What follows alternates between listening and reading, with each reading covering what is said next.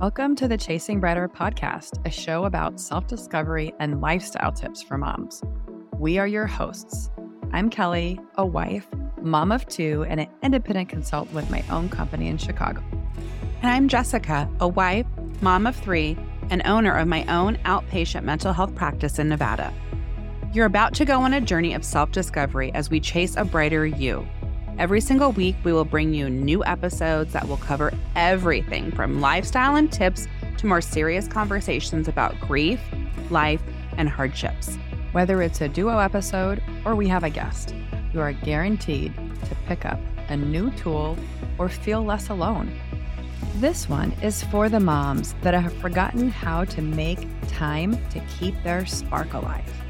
Allow this show to be a reminder to always keep chasing a brighter version of you. Let's get into it. Hi, welcome to our December book club. Our book this month is called Better Together by Simon Sinek.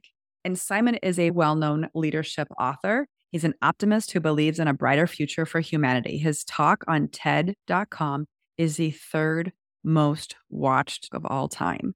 So he has written two previous adult leadership books, one called Start with Why, and another one, Leaders Eat Last. And both of them are bestsellers. He followed up with this book, Better Together, that is technically a children's book, but was also designed to be an easy gifted book. And it's it's called Together is Better, a little book of inspiration. Jess, what did you think of the book? It's a very small book. It's four by six. It's really more of a picture book. I liked the beginning, but I was a little disappointed. I wanted a little more strategies because basically he talks a lot like working hard for something we don't care about is called stress, but working hard for something we love is called passion.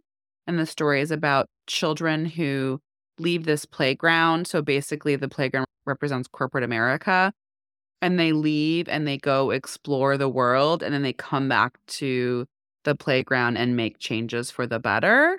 And so I think it's beautiful and I think it's inspiring.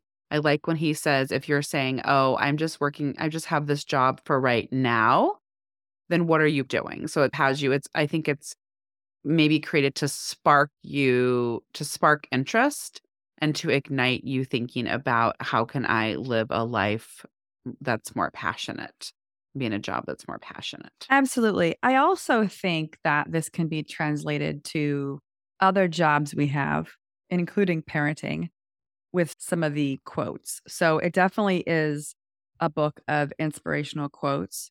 Yeah. I think it starts great. off with a very compelling phrase that to me would resonate with Chasing Brighter, which is most of us live our lives by accident we live as it happens. Fulfillment comes when we live our lives with purpose. And I think that's what we're trying to do at Chasing Brighter, right? Is that purpose. Yeah. Um, and maybe, maybe that's what we should think about for next year. I feel like this year, in all reality, the thread through all of our episodes has been about human connection and just how important that is, which is certainly part of this book as well. But I think purpose is another key component. And I love the quote Life is beautiful not because of the things we see or the things we do. Life is beautiful because of the people we meet, which really highlights what you're saying. I really liked that. So many great quotes about teamwork, leadership. Yeah. I wanted to share the story about the Chinese farmer. I loved that. Did you read that part? Yep. There's an old story about a Chinese farmer whose horse escaped into the hills. When his neighbors expressed their sympathy for his bad luck, he told them, Bad luck? Good luck? Who knows? Soon the horse returned with a herd of wild horses from the hills.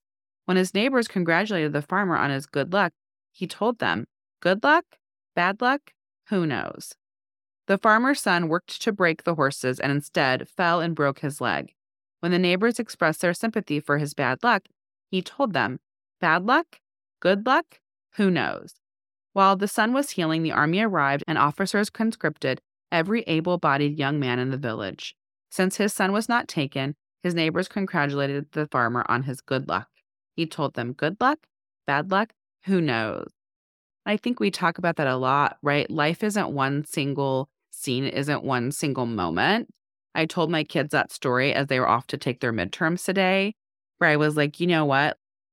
Things are going to unfold the way they're going to unfold and try your best. But if we don't do well, it's not the end of the world. It's just one small little blip in the bigger story that is your life.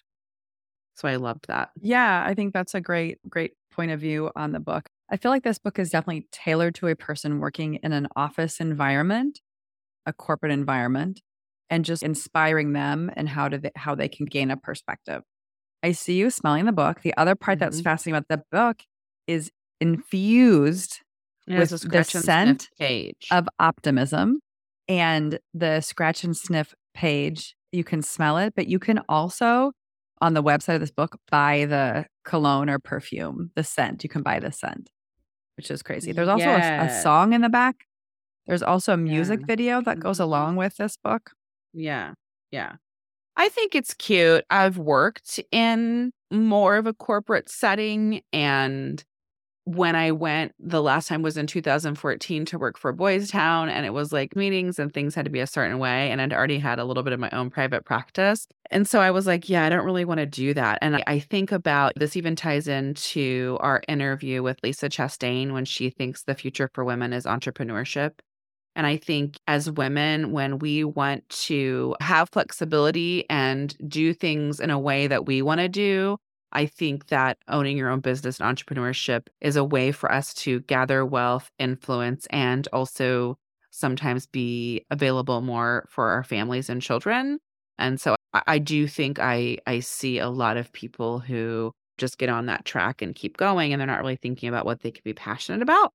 And so where can you find passion in your life? And it doesn't have to be your job necessarily, but are you just on the hamster wheel and how can you get off? Smell this scent of optimism and look for more purpose. Yeah, I think that this book is applicable to anybody in life, no matter what you're doing. And I mentioned, I think it's even as a parent. And there was a, a page in the book that talks about be the leader you wish you had.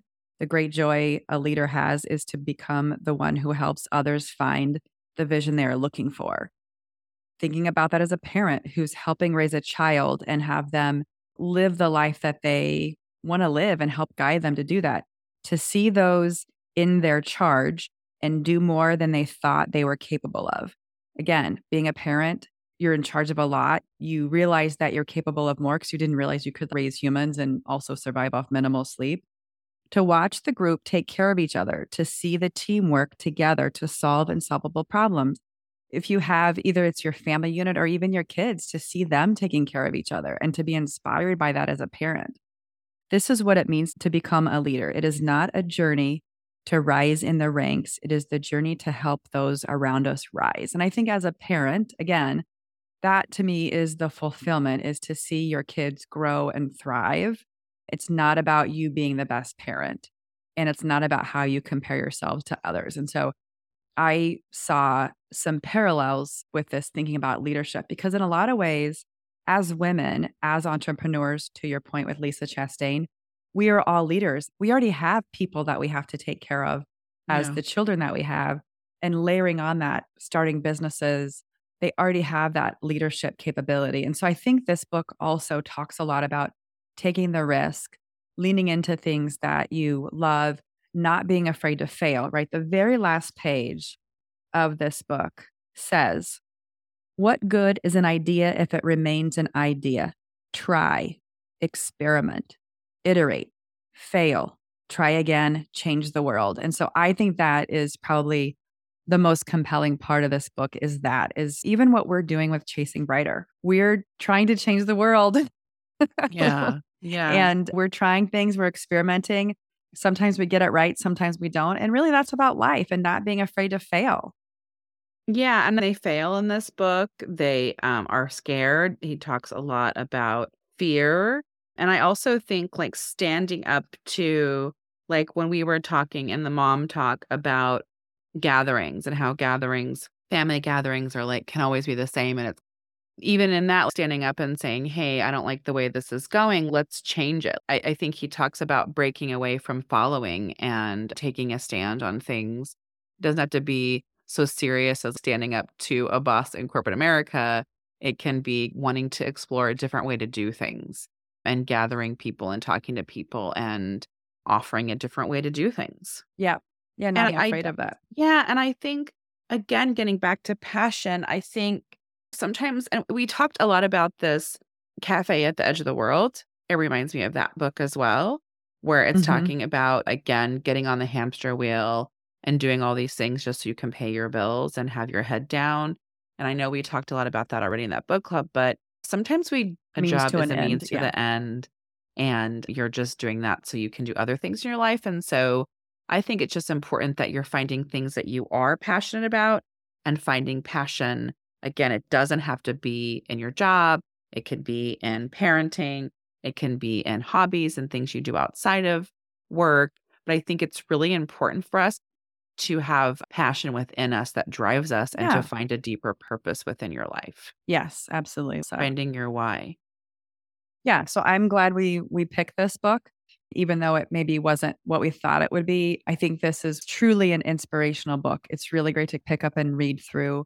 It helps you get out of maybe some weird, not so great headspace and kind of build off of optimism and positivity to to face anything in life. Uh, yeah, I've used it a lot. The examples in the book I've already used a lot in my practice with clients.